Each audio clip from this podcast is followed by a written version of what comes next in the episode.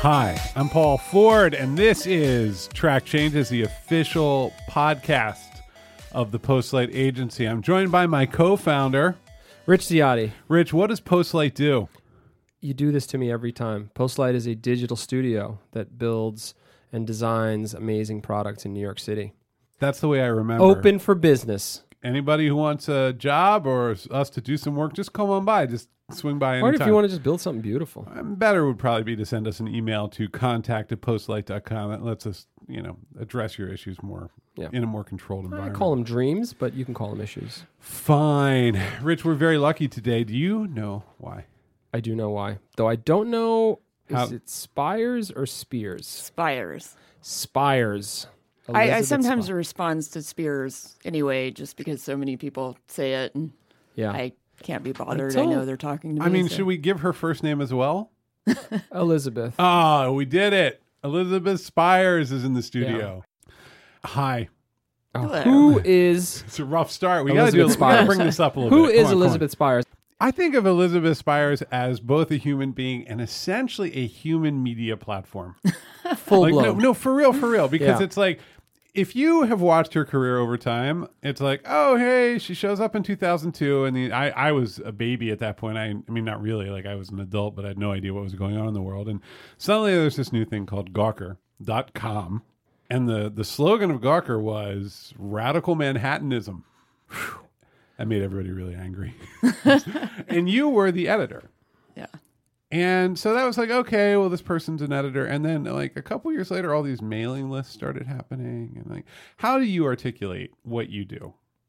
Um, it sort of depends on what I'm working on at, at the moment because I I feel like even in even within the confines of media, I've done a lot of different things. You know, I've been a writer, I've been an editor, done digital launches, I've worked on the business side, I've been an entrepreneur. So it sort of depends on the context and whatever's happening at the moment. I tell people I'm a digital media nerd. I've somehow figured out how to create jobs out of that. We worked together on a project years ago, and it was it was for Condé Nast, the big magazine publishing company, not just magazines anymore. And we had this situation. We were creating this new digital platform for the iPad and blah blah blah blah blah, and we, we were making it. It was really cool. And then somebody was like, "Well, we're going to have to like hire a staff and actually build the publication." And I realized I had no idea exactly how to do that. And I looked around and like nobody else did. And then that's your job. Like we called you up and you're like, yep, got it. I'll see you later. Just let me get this done for you. And you went ahead and staffed this whole thing, probably hired about 10 people, got it moving along. So is there actually a title for that job? I don't know. Whenever I've done it for other companies, I've just referred to myself as a launch consultant. But what you're really doing there is you're coming in and you're either being a kind of editor in chief slash publisher for hire, or in some cases, an entrepreneur if you're building something that's more product oriented and trying to figure out how to monetize it. And It's almost like it acting, audience. acting product manager, acting editor in chief. Yeah. It's not long term. You're going to sort of put the wheels in motion and then. Yeah, no, you're a shameless mercenary. Yeah. right. What what kind of decisions are you making? Like, is the first thing you're doing like just going, "Where's my budget? What's going on?" Like, what? How do you start a job like that? I think for me, like I, I don't have a long discovery process because you can normally suss out pretty quickly what the client thinks they want, and then you ask them in a way that makes them comfortable telling you what they think it's going to cost Okay. uh, in an honest way. how do and you do, wait? you- How do you do that? You just unless this is a trade secret. Uh, you make them comfortable with the framing. I think you just say up front, if they ask you about budget first, you go, well, and, and this isn't a trade secret. This is what everybody does. You say, we can work with whatever you're thinking about. And then, you know, you get them to articulate what exactly their expectation of the products is going to be, what their expectations of staffing are going to be. And, you know, in most cases, everybody undershoots budgets. There's a lot of editorial fantasies about budgets. I have noticed. Yeah. Like, people are just like, I think for like a hundred thousand dollars a year, we can take on CNN. And you're like, yeah, no, that's that's nuts. I, I've dealt with a lot of that, and particularly this is one area where my background might handicap me a little bit because everybody remembers the origin story of Gawker, or at least the people that hire me do, and they Wait, have what is that origin story? Yeah, I want to hear uh, that. That basically, you know, Nick and I said, let's just try this. We didn't think it was really going to be a business, so So it Nick was Denton at just that point me. was not a crazy supervillain that everybody had weird opinions about, but just some guy, right? Uh, I think Some would argue he's still some guy. I think he was. I mean, the thing is, I met him two weeks after he'd moved to New York, and he had already done Moreover and First Tuesday, so he was a known quantity. You know, Okay. I think for for a lot of people, even in media, and he had a well-read blog, and so you know, I th- I thought Gawker was going to be a ten-hour a week kind of thing, and Okay. we ended up spiraling out of control into a full-time job. How did you But meet it him? was just uh, at a Metafilter party. oh, this the is the best ama- kind of That's party. right. No, no, no, we've talked about this. We've actually, I think, maybe even talked about this specifically on the show because we've had both Anil Dash and Matt Haughey on. Yeah, well, and Neil introduced us. Oh, he like literally said like you two guys. Yeah, I Okay. also met Choire Sicha at the party. Oh, that was that was a hell of a party. Neil introduced everyone to everyone else. I know, but this is a wild party because out of this, the entire thing was born. Okay, so you Yeah. and Nick are like, all right, you're like, okay, I'll help you with your blog. Kind of. I mean, Nick and I got to be close friends. Mm-hmm. Uh, you know, we met at the Metafilter thing, and then um, I started dating one of his friends, and this guy Peter and I broke up, or Peter dumped me, and Nick and I stayed friends. And and I think uh, for a while there, we we were both mutually interested in blogging, but we were working on other stuff. Okay, so this happens. You're you're in there. You're starting Gawker.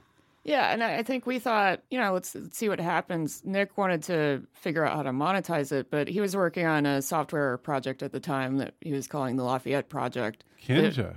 Yeah, well, it, it later morphed into Kinja. I Okay. think originally it was supposed to be a more commercialized Technorati, Oh, what a and then it just kind of never got out the door. And by that time, Gizmodo was up, Gawker was up, and they were both having some success. And Nick thought, well, maybe this is my business. You know, Okay.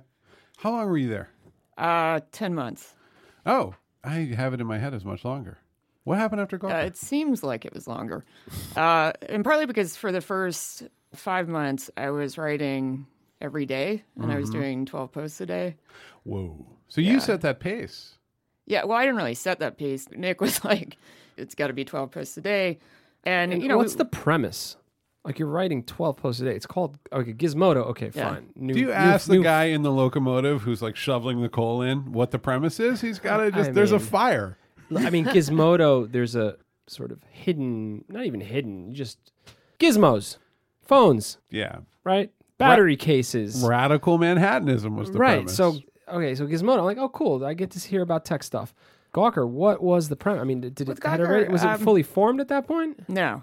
Okay, Nick so and I had had similar, you know, I think worldviews about you know, New York culture, and so I was a big admirer of Spy Magazine and Suck.com. Got and, it. You know, I like those things tonally. I like Private Eye. Okay, Uh, I liked The Observer during its heyday. yeah, And so I thought, you know, maybe we can replicate something like that online that would, or to, something Mm. I see. tonally similar with with a take on what it means to be part of New York culture. But got it. Okay, and do but it still- online, which was very novel at that. Like to try to bring Yeah. a kind of elevated but also yeah, journalistic voice. Like it wasn't personal. Yeah. It was about other people. yeah, and it was gossipy and that was like that was kind of a big deal in that moment because Yeah. most blogs not, i mean were about like i don't remember like when gothamist started but there were very few it was a very nascent scene where people were like this could be used for something besides yeah, not just talking about what you ate that day but like something besides like just random tech musings yeah. or- Yeah, I think during the time I sort of remember that if you were blogging in 2000 or 99, like you either had a personal blog or a live journal that was about your life, or you were writing about technology or you were writing about politics, but there really weren't subject driven blogs. okay so you show up and then uh, on to new york magazine Yeah, partly for financial reasons. I mean, Nick had agreed to pay me 1500 bucks a month to work on it, and then whenever I demanded to take weekends off because it was exhausting me, he cut the stipend to like 1200 bucks, which if you know Nick, it's Damn. it's such a Nick thing to do, but uh, Well, the company was famous for. I mean, it was famous for like you could kind of get away with anything, but you were incredibly impoverished early Well, I days. think the the assumption was you could just freelance on top of it, which you could, but then you're working seventy hours a week, and Right, it's, no it's, ex- Yeah. it's still exhausting. you and, just and I didn't just want it enough. even. Just didn't want it enough. Uh, I guess. so, you, so you went and worked for. I really wanted to pay my rent. sure so and have a life, maybe see friends. And, yeah. occasionally, yeah. it's not really what writing's about, but okay, fine. so, and then, yeah, you're writing and you're at New York Magazine, and then you make the, like, very quickly in a New York career. Like, I don't know if a lot of our listeners are very technology oriented people. Like, to go from founding editor, editor Gawker.com after growing up in Alabama. Okay, so Yeah. Alabama, New York City, Gawker, New York Magazine, and then editor in chief of Media Bistro after like two years. Yeah. That's a big deal. That's pretty crazy. Does, Yeah. does your family back in Alabama, Alabama know who you are two years in? No. Like I've got to imagine No, that I you're mean, in you know- another planet. Are they on My- the web? Then my dad isn't. You know, my my mom is now, but I think that's you know, she's a grandma and there's Facebook. yeah. You know, my but dad was- 2004. Oh no! I mean, you know, my dad's a, retired a few years ago, but he was a local lineman for Alabama Power. Got Like it. until a few years ago, he'd never been on the internet, and this was after Right. I'd been working on the internet for years. He's a shameless, happy luddite. He still has a flip phone and just learned to text like six months ago. Did it once and refuses to do it again. what made Wow. you decide on New York City though? Like what, what was Uh, like, I guess- was so I, I went to school in North Carolina, Duke, and I wanted to work in foreign policy, and I just couldn't find a job, or at least not one that paid. But I had started a co-founded a nonprofit while I was there, and I, I sort of found doing that it was like running a small business, and I think that was the first my first entrepreneurial experience. Uh-huh. And and you know the first dot com boom was ramping up, and I thought, well, if I can't work in foreign policy, I want to work in a startup because I want to see what it's like to be in a real entrepreneurial environment. So I started dropping resumes, and my first job was at a company called TheSquare.com, which was an early social network. It was in the 55 Broad building, Sure. uh, the, the quote unquote first wired building in New York because they had a T1, and that was a big deal. A T1 line. That's Yeah. everyone has that like on their phone now. Yeah, pretty much. so there's a thing that's interesting there that really surprised me, which is that you and you sort of gloss over. it. You're like, oh, and then I- when I was in college, I'd set up a not not for profit. Like mm-hmm. most people don't set up not for profit. So you seem to be someone who really does like to set up kind of like organizations and institutions. Yeah. A lot of people at college talk about it. Yeah. They talk a lot about that. Like I would have been too scared. I would have been like, I don't, I don't know how to do that. Like that's, you know, that's for the very capable people like you who are like living down the hall in the dorm. Yeah. What, what gets you over that? You're like, oh, let's start an organization, get people involved, call them up, tell them they need to get over here. Was that just always think- you? No, I- I'm a little oblivious to risk sometimes. Like I, I don't, I, I feel like I take a lot of calculated risk, and and I don't really recognize it as risk at all. Like you know, we're starting a new company now, and I don't see taking a staff job somewhere is something that's necessarily more stable. Fair. I mean, there's something I was talking about this with with Rich as we were walking over. Temperamentally, and I really respect both choices, but Rich has young children. You have a very young child. I have two young children. He and I just started a business together. You're starting a business. Like and I, I feel that like at this point, every single cell in my body should be screaming, go get a stable job. You can get a stable job. You can be somewhere. You can work for a while. You can make sure that, that the kids are provided for.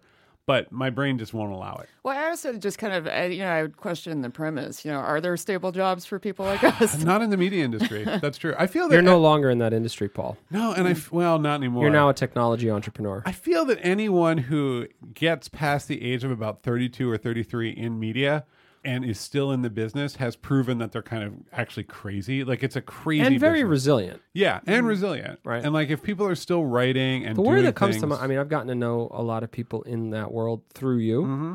And the word that comes to mind, because you've introduced me to a lot of people, is hustle. yeah, you have to hustle to, Like, to thrive at all. Yeah. I mean, the rest of the world is thinking, I'm up for my promotion in two years and I'll get a bonus at the end of this year, which Yeah. is fine. I mean, I don't mean to say that in a derogatory way, but those are smooth waters. Those are very still waters that you're just sort of drifting down.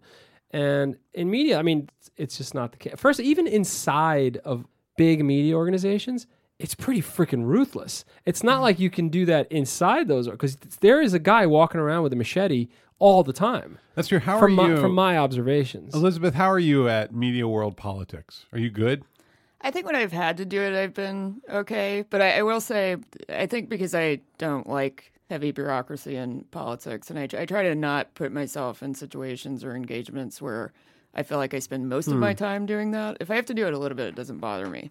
You know, when we were working for Condé Nast, like I enjoyed that project. Yeah. and I didn't. A- a- as I'm looking at your timeline here, Elizabeth, you've got the itch. You didn't stick around anywhere for seven Well, years. Well, I didn't really have a choice the first Okay. decade of my career because I constantly needed to make more money, and I Yeah. went from making literally. I, I got my um, 1099 back for Gawker, and I made thirteen thousand dollars total doing it. I had For those the years. year. That's yeah, a bad and, year. and just to get to Yeah, that's rough. a period where I could pay rent and student loans, I had to switch jobs four times. Yeah. So I, I have an acquaintance who, at the time, was uh, sort of making fun of me in a blog and saying like I, I was a job hopper and I had no attention span. And I thought, yeah. well, I'm glad you can pay your rent. Yeah.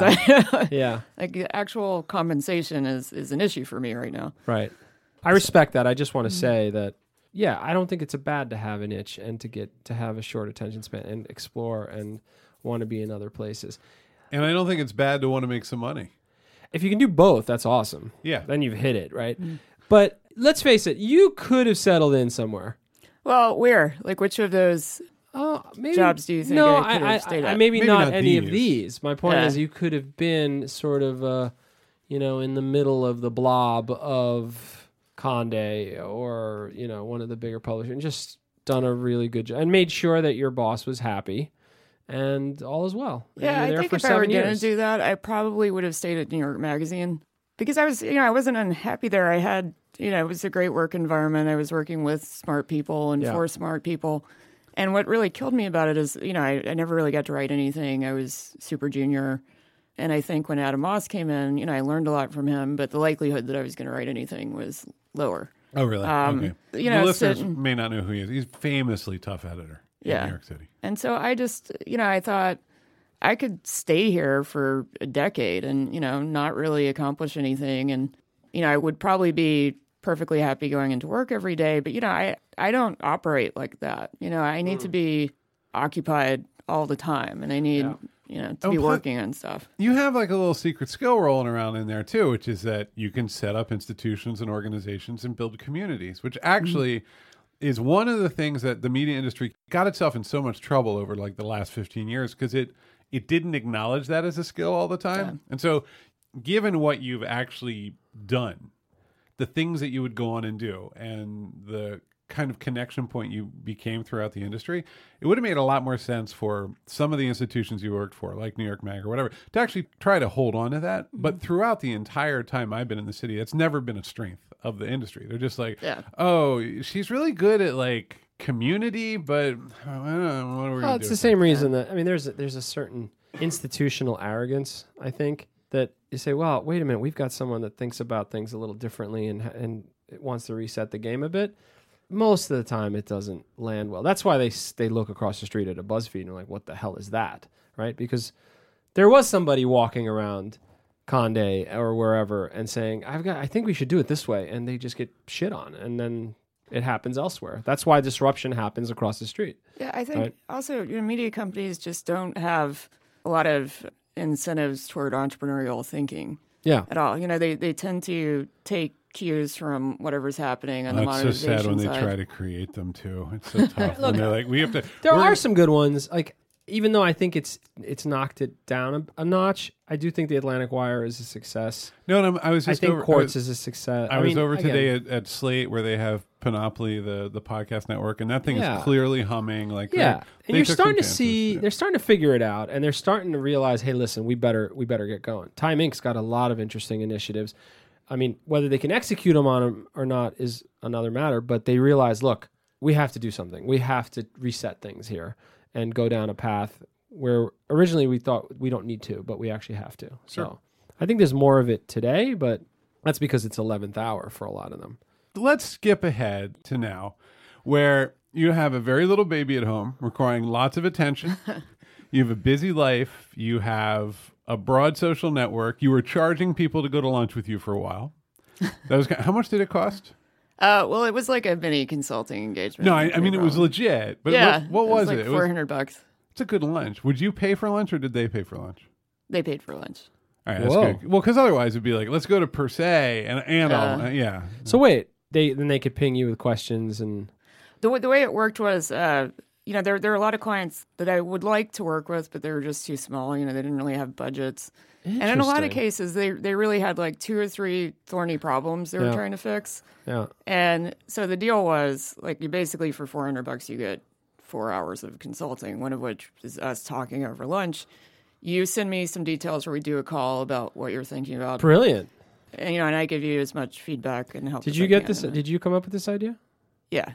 All right, this is an entrepreneur here. Well, no, this is the thing. Like, this is she productized lunch. That's the thing. I mean, that, this is why I, I'm always really interested to see what you're up to because you're you're reacting by creating business as an opportunity instead of throwing your arms up in the air and going, "I this change is annoying." Or how many blog posts have I seen in my life which are just like, "I don't have time for all the lunches and free advice," and you're like, "Actually, wait a minute. If we just put this little fiscal threshold in here, how did those engagements go?" Did you name? Did you brand there it? By the way, is it called? I don't. I can't remember if I did. I Spiers think it was just like yeah, something like that. uh, it worked in a couple of cases. It also blew up with me in, in one case because I sort of like stupidly agreed to make a couple of follow up calls to the client, and somehow this guy thought that he had hired me for an entire consulting engagement. And after interviewing several of his employees and, and you know giving him advice, he wanted me to basically go fix the problem for him. And he was like, "Well, I don't feel like I got my four hundred bucks worth." Uh, And you know, I I effectively like lost money on that. yeah, because, yeah, yeah. oh boy. Uh, but also he was just uh, you know kind of also, eating over with the someone. top and like I you know was sending me nasty emails and Over I his thought, four well, hundred dollars. you know, Did you like- eat together? yeah God, isn't that weird? I mean, in my culture and many cultures, it's you know sitting down and eating with someone is a very personal, intimate experience. No, only the Lebanese do that. Everyone Oh. else, it's just you just throw the food and Into then your kick mouth. the person in the face. No, yeah, of course, of course it is. So I I mean, you must have had lunches where you're just staring down at your salad. uh not really I mean most of the people that I talked to were first of all entrepreneurs who who had small Got it. businesses Okay. And they've and got generally questions speaking for you. yeah I'm, and, I'm coming. and I love talking to those people because I Yeah. you know I'm in their shoes as well and Yeah. you know we we, we understand each other yeah, I'm not going to sit there and like freak out over the burger. I'm going to come with like a list of questions and get my get my money's Yeah, worth out yeah. of the lunch. Sure. What were the questions people would ask when young entrepreneurs or up and coming entrepreneurs want to want to ask you things like what were they asking you? Uh, in a lot of cases, they were running websites that were ad dependent, and they couldn't. They'd hit a plateau with traffic and didn't know how to monetize, or you know, they weren't big enough to have a sales team or do anything besides network based display ads. And that's a tough spot to be in because then you're really. It's not even a small business in a lot of cases. It's like a kind of hobby that you might be monetizing to an extent. So I come to you and I'm like, hey, Elizabeth, I've got this site, got about a million uniques a month. I can't make Google Ads work anymore. What do you really want to say to me at that point? Like, it's a site about dog care. Should I keep going? Do you ever tell anyone to shut it down? Uh, no, but I've never come across anybody who was so delusional about where they were and what their options were that you needed Okay. to do that. I just love that as a concept. Like I, I and Yeah, I, it's I really thought it was just like the gutsiest move to be like, all right, look, I can't deal with the demand for people who need my advice. Let's just do it this way. Yeah. You know, I would still quietly take coffees and things with people, but there's there's like a certain kind of client that if you a they don't really have a budget to utilize you in any meaningful way, but they don't want to just get coffee with you, and they're not always. You have to suss out in some way whether they're really going to be respectful of your time. Sure. and saying like I am going to charge you something for it is a threshold. Like it kind of weeds it's out a- the people that are going to just endlessly demand that you do your job for them for free. Right. It's transactional, right? And it just it actually puts you in a simpler place where you're like, I can actually help you here. Yeah. And you're not constantly going like, oh, this is another person trying to get free advice. What is this new company? yeah. It's an awesome name. Thank you. It's an agency with a research focus, so it's an agency and a research boutique. What is it Um, called? The Insurrection. The Insurrection. it's just great. I've seen the trailer. in a world. Yeah. Okay, so when did this start? Uh, we started it technically five weeks ago. Like we've been talking about it for a few months. and um, baby. yeah. Oh, it's exciting. Who's we? Uh, so my number two guy is a guy named Michael Woodsmall, who's worked on and off again with me for eight years, and he started out as my intern. And so we've worked on a lot of launches together. He Cool. kind of knows what my process is, and is So elevator. I hate the term. Do you like the term elevator? I hate the term elevator pitch. Well, I want. I want to hear. All right, all right, elevator I, pitch. I'm at the cocktail. Oh no, cocktail party pitch. I Have you ever wanna been- Hear, I've never been to You a probably got cocktail the party. paragraph. Did you do the Yeah. paragraph in your head? yeah. Okay, I'd love to hear it. So we're an agency and research firm that specializes in virtual reality. Oh, Whoa! Which is not to say it's the only thing we do because it's not. You know, I also have clients that want digital launches in the same Sure. way that I've done historically. So Interesting. So I come to you and I go, all right, I know we have to deal with this. Am I a brand or am I a media organization? uh, right now, both. Okay. Well, and actually, they're all they're all supposed to be both, really. Uh, so I come to you and I go like, we want to do something special with VR, and I saw that thing they did in the Times. What do I do? I think it depends on your level of sophistication about VR and, and also what kind of budgets you're talking about and what you want to accomplish. I have forty four thousand dollars. The Times. That we should mention what we what you mean by the Times. Sorry, yeah, the New York Times is doing virtual reality.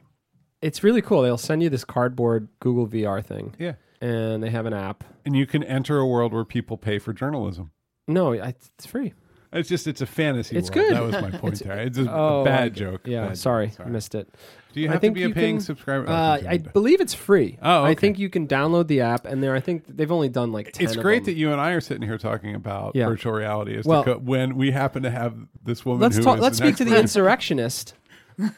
Okay, I mean honestly, we're in tech. I have worked across media. I'm paying attention to VR, but I really don't even like. I don't even know what I should know. Yeah, well, right now it's it's so new. Right now, it's it's difficult for a lot of people to really understand what the implications are. But they're they're what I think of as gateway drugs to serious VR, and, and 360 video is one of those. You know, I think it was smart Yeah. for the times to to start there. But there are kinds of VR that you see in everyday life, but you just don't think of them Yeah. that way. So, for instance, Snapchat filters. That's Yeah. augmented reality, and they're, and they're putting a lot of money as an Yeah. institution into augmented reality R and D. Okay, But if you ask the average snap chatting 13 year old whether they have ever experienced augmented reality, they would say no, no. because it's seamless and you don't think of it that way. Yeah, I it just just, is some- what it is. Your phone or your tech or whatever. Yeah. it just is what it is. I just saw something today where they put a bunch of kids on a school bus and they had sort of um, glass windows that turned to screens dynamically, and you, the kids weren't aware. It's like called Field Trip to Mars, and they're just like driving around. And so what happens is the bus picks up the vibration, and then that shows in the windows, which are showing Martian terrain. That's and then I'm like, what brand sponsored this? And I couldn't quite figure it out. So I mean, there's clearly stuff going on. Yeah, golden grams Yeah, from Mars. from Mars. Can I share a VR experience and you tell me if I did this wrong? So it was the uh, Sports Illustrated swimsuit issue came out with the VR app, and it's one of those. Yeah, you did this wrong. Wait, hold Okay, on. It, it, it, it gets better. So I get the app, and then I pick a girl. And then when you pick the girl, it tells you, okay, put your phone in the goggles or whatever. And I put them on, and it was it was me in my backyard on a lounge chair, and I could look around and see the backyard, and there were other like there's a backyard furniture and a barbecue, and over to the left was one of the swimsuit models showering in an outdoor shower. Okay. Okay. But that was it. Is this a dream or an experience? No. Okay. No, no. And the thing was, I couldn't, I couldn't do anything. Okay. So uh, What I- What did you want to do? I wanted to get out of my chair. Okay. I want to get up in the backyard and walk over to her and say, "Hey, you look pretty clean," or so, or something. Do you need right? shampoo? Yeah. Is that This- Pantene? It was This honestly why- surreal. Like all I could do was look around, and she was this out of reach being that because I was crippled. well, that's like your whole adolescence, right? I was you a just got to crippled relive the whole man in a backyard chair, and she was showering 11 feet away. And by the way, wasn't noticing that I existed. So she, it's not like she was chatting with me while she was showering. Okay, you've told us this. What- So, what, the other thing is, it felt a little like I climbed into her backyard. There was that too. I felt like I was an intruder, and she hadn't noticed me yet. So it was completely weird. It was really, really weird. I think that's actually one of the challenges of 360 video and, and documentary Yeah. format is that it's realistic enough that, you know, A, you get into, especially anything that's like a really beautiful landscape, there's something happening narratively over here and you're, you're looking up and down and you know, Yeah. exploring it. While these people are talking, you almost feel rude, like you're somebody who walked into somebody else's conversation. I've noticed as well. Like you just you're like It's a little odd. it's just it's such a creeper stalker kind of experience. Yeah. Yeah, but it actually the scenario actually really illustrates the difference between 360 video and like full immersion VR. So let's let's imagine that instead of this being 360 video, Yeah. you had you know an HTC Vive and you had full body haptics, and when you went into this simulation, Yeah. The woman you were looking at is reacting to you. You know, you look at her, she looks back. she responds to whether or not you're making gestures toward Hmm. so her. if I which is how, wave, if I wave to her, she'll wave back. Yeah. For example. yeah. So in, in full immersion VR, like that, that's you That's know a piece of it. Yeah. Um, What are, full wait, what are immersion- haptics? so anything that uses gestures to kind of control what's happening. Oh, so so it's you like think of like VR hand. gloves Okay. or things that you know there there are controllers that Pick up new motions Yeah. Okay. off your body. Now, how are you messing around in VR all day? Is this something you're doing? Uh, no, I would if I could, but I still have to bring in business. But if I come, if I come into the office and you're like sitting at the desk, are there goggles on? no. Oh, that's so disappointing. I want to. I mean, that, I feel like that's the sort of vision of, for instance, the people who are developing the HoloLens, because Microsoft Right. tends to build things that are that can be used in an enterprise basis, and they imagine that you know the three of us could have a meeting where we're all in And we're three three different states dimensional to one yeah. another. Yeah. I've heard Yeah. about that.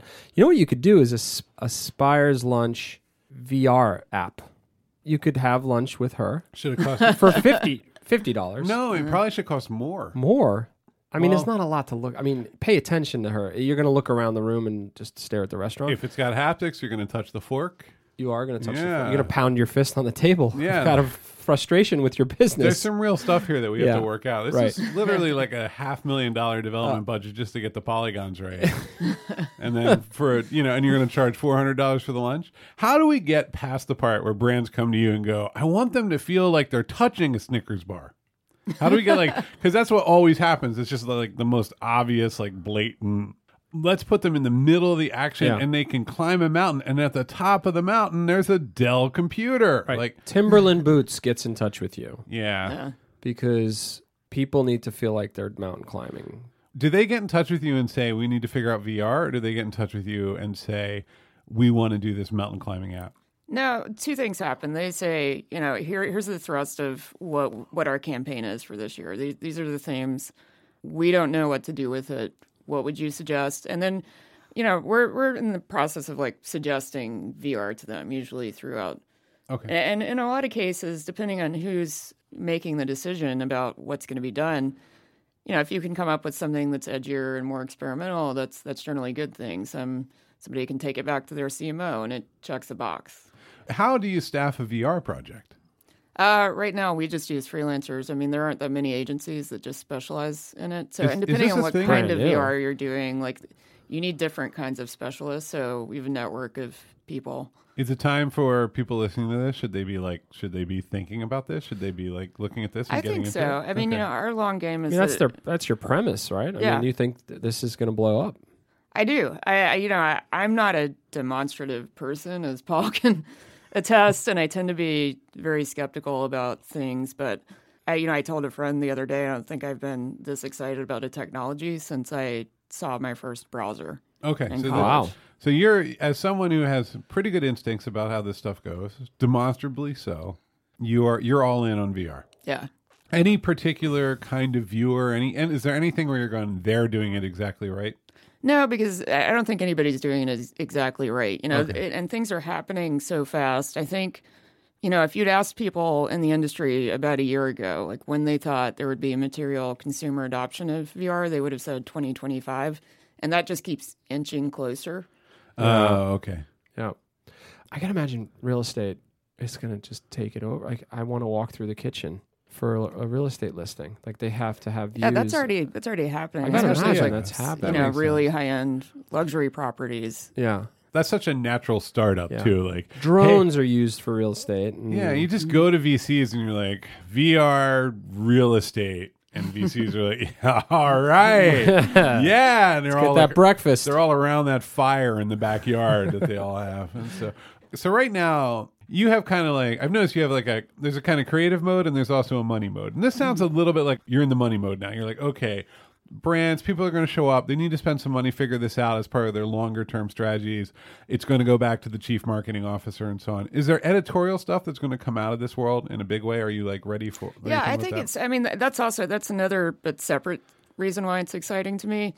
I think it's really easy to do whimsical, high concept stuff in VR in a way that you can't do with anything 2D. like kind of so- Alice in Wonderlandy, like Yeah, I mean, if you look at, uh, or and there are so many things that just cross genres. So you know, right now, if you get a Vive, it's going to come packaged with a few games, including one called Job Simulator, which I'm not sure if you guys have seen that. No, no. It's basically it's hard to define. It's it's is it a game or is it a comedy? It's it's intentionally animated in such a way where the you know the the animations look blocky, like they were made in AutoCAD in Okay. 1988. Uh, But it's it's entirely comedy driven. There's no there's nothing you can really win. You just pick a job, and they show the most uh, almost office spacey, abysmal version of doing it. And it's just really funny. like the, the funny. whole point of it is just to Yeah. laugh. Like so you it- just will hang out in that experience. And This is where we it out. are. I mean, it's like the early websites, right? Like they were just kind of like, "What did you do here?" Well, there was a variety, right? It was like the guy who was really into mushrooms Yeah. and went all in and shared it. So it sounds Yeah. like there'll be some of that. Like I could see yeah, like the it's early days. A lot the of pros haven't showed up yet. It's going to be a lot of aquarium apps. I'm assuming. I'm going to. I'm assuming like a like a lot, lot of, of like, underwater. 3D fish kind of things. Yeah, Well, you see a lot of like 360 video underwater because people just want to see whatever they, They wanna go underwater. Yeah. All Can we talk? Are we allowed to talk about the Gawker? Sure. Well, you're not connected to it in any way at this point. no. What's your What's your take on it? The whole Gawker. Uh, Peter I wrote a little bit about it. It's funny whenever it came out that Thiel was backing it, you know, and I had a sort of mental list of who I thought it could be, and I he was Did my you? first choice. Oh, so Um, you had a theory that somebody was backing it. Well, Denton had that theory, and initially I didn't buy it, but then when the thing came out about Oh, interesting. um, Hogan taking the one provision off the table that would have allowed Gawker to use their insurance to pay for That's it. the thing. They they wouldn't let him use their liability insurance.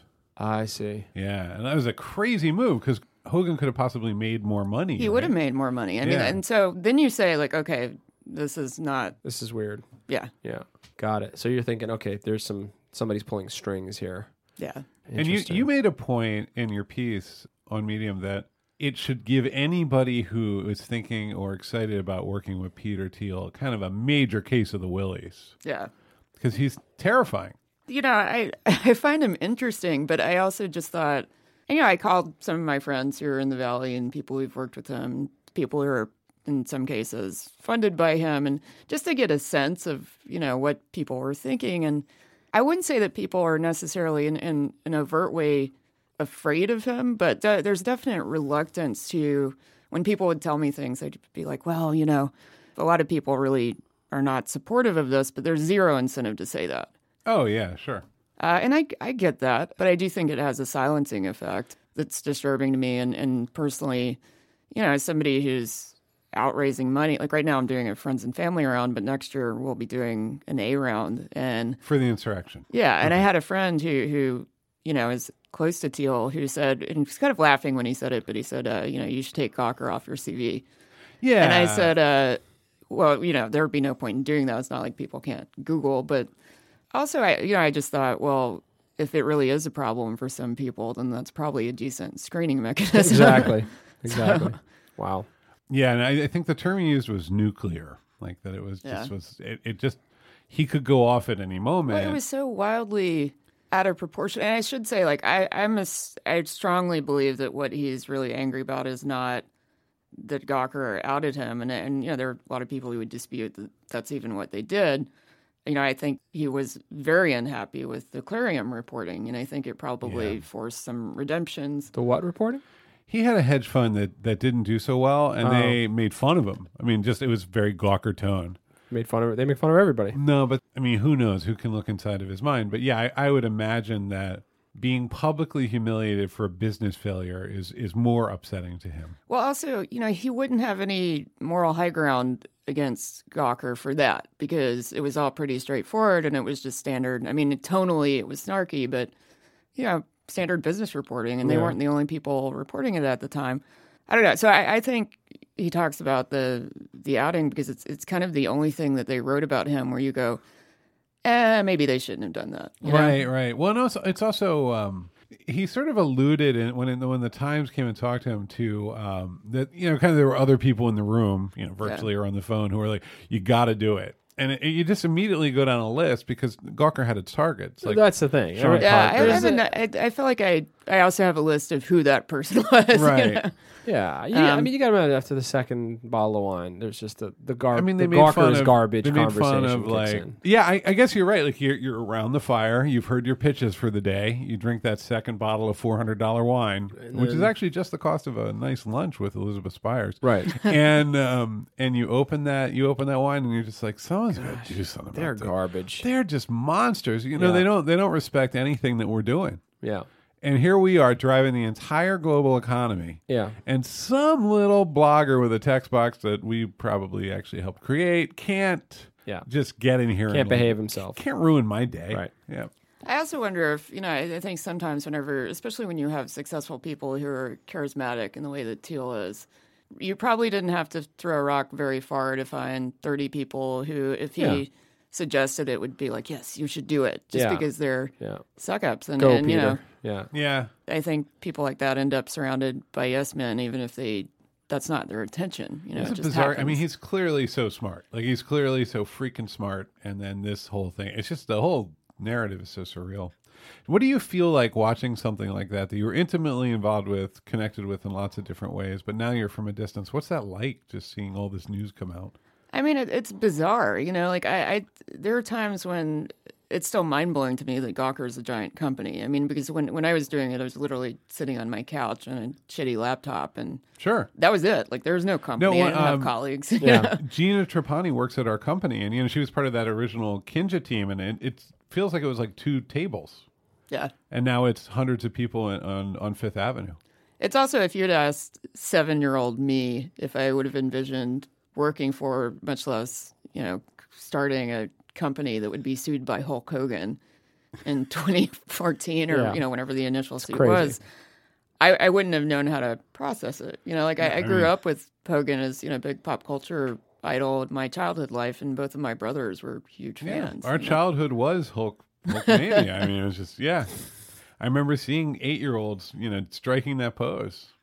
We All can't right. end on that note. No, we're not ending on that. we note. are not So- going to end on the image of Hulk Hogan. So I have two questions. The, Posing. the first question I have is if I want to get into VR and I'm like a media person, um, aside from calling you, which we'll Mm-hmm. we'll tell people how to get in touch with you in with the next question, but uh, what should is there like a trade magazine like Oculus Today or is there? I like- actually think you, you if you haven't done full immersion VR, you should go find the most extreme version of it that you can do. And which right now, if you live in New York, there's a Utah-based company called The Void Okay. that does. They call themselves a sort of VR amusement park company, okay, and they're doing a, an execution for Sony around the Ghostbusters movie, where you can go to Madame Tussauds and buy a ticket. It's like forty bucks a ticket or something, and they they outfit you in like full body Oh wow! VR, and you run around Apocalypse, New York, shooting ghosts. And Whoa! it's intense.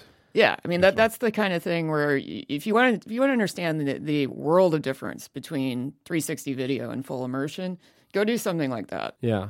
Is there a sort of news source that people go to in this world? There, Is there are some trades. Uh, We're actually launching a publication on Medium in July called "There Is Only R." I kind of thought that I was going to get this answer. Just I was just kind of suspicious. Okay, there is only R. Yeah, and it's a it's a reference to when people talk about the difference between virtual reality and augmented reality and mixed reality. You know, for the user, if they're at all convincing, it kind of doesn't matter because there is only reality. There's just the version that you know you buy into. So All right, I will read that. That sounds awesome. We'll make sure there's a, a link to that connected to this too. If I want to get in touch with you and talk about virtual reality, because Or have lunch. or have lunch, what do I do? uh, just email me. It's espiers at theinsurrection.com. Okay, and and there are there actual offices yet, or is that coming? Yeah, they're actually literally across the street. Like I could point to our Oh, we're building right there here on- uh, in 26th and Broadway. So, Okay, cool. So people who want to understand this new world of virtual reality should actually just go ahead, get in touch, and Yeah. okay. And those And just go do it if you have an opportunity. Go try it. okay. All right. Well, this is great, Elizabeth. Thank you for coming. Thank you. Yeah, thank This you guys great. for having me. We'll talk to you soon, especially now that we know you're in the neighborhood. across the street. All right. Bye bye. Bye. Well, you know that was a curveball. I just want to fly around your head Well, you can do that Uh, virtually. I I think we'd have to go call a consultant and get them to help us. Mm, yes. Yeah, so that and that would be Elizabeth. The Insurrection. That's a good career pivot right there. It's a fun name for a company. Too. Is a good like I work at the insurrection. Yeah. That is great. Yeah. So that was cool. We really want to thank Elizabeth Spiers for coming by and talking to us about her varied career and uh, how she does her work. Gutsy. I'll give her. That's the word that came to mind. Yeah, she's just somebody who does. I just am impressed by someone who's like, "There's a problem here. I'm going to create a social structure that awesome. will address it." That's Yeah. really. I can't, I'm not good at that. Most aren't good at No, it's it's a really impressive skill. So, uh, Rich, this has been Track Changes. What a name! For, what a great name for a podcast. you came up with that name. we got. We came up with it together. You came up with that name. It was a good name. We came up with it was on a list of names, and you came up with it. And then everyone was like, "That's the best name." All of Paul's names can go in the garbage. Yeah. Uh, one thing that shouldn't go in the garbage is your Five star ratings. of track changes on iTunes or whatever. Don't unsubscribe. Just let this pile up Let it in your inbox, and maybe one day you'll come back to it. Maybe you know, just let us sort of be there as another thing, giving you guilt in the giant media sphere that is your new home. Mm. My name is Paul Ford. Rich Ziade. We are Postlight's co-founders. We're a nice company. Get in touch with us. You know what we do by now. We build Contact at postlight.com. contact at postlight.com. Uh, we've been getting great emails lately. Mm-hmm. So get in touch. Let us know anything you need. We are here for you. Yep. Thanks. Bye bye.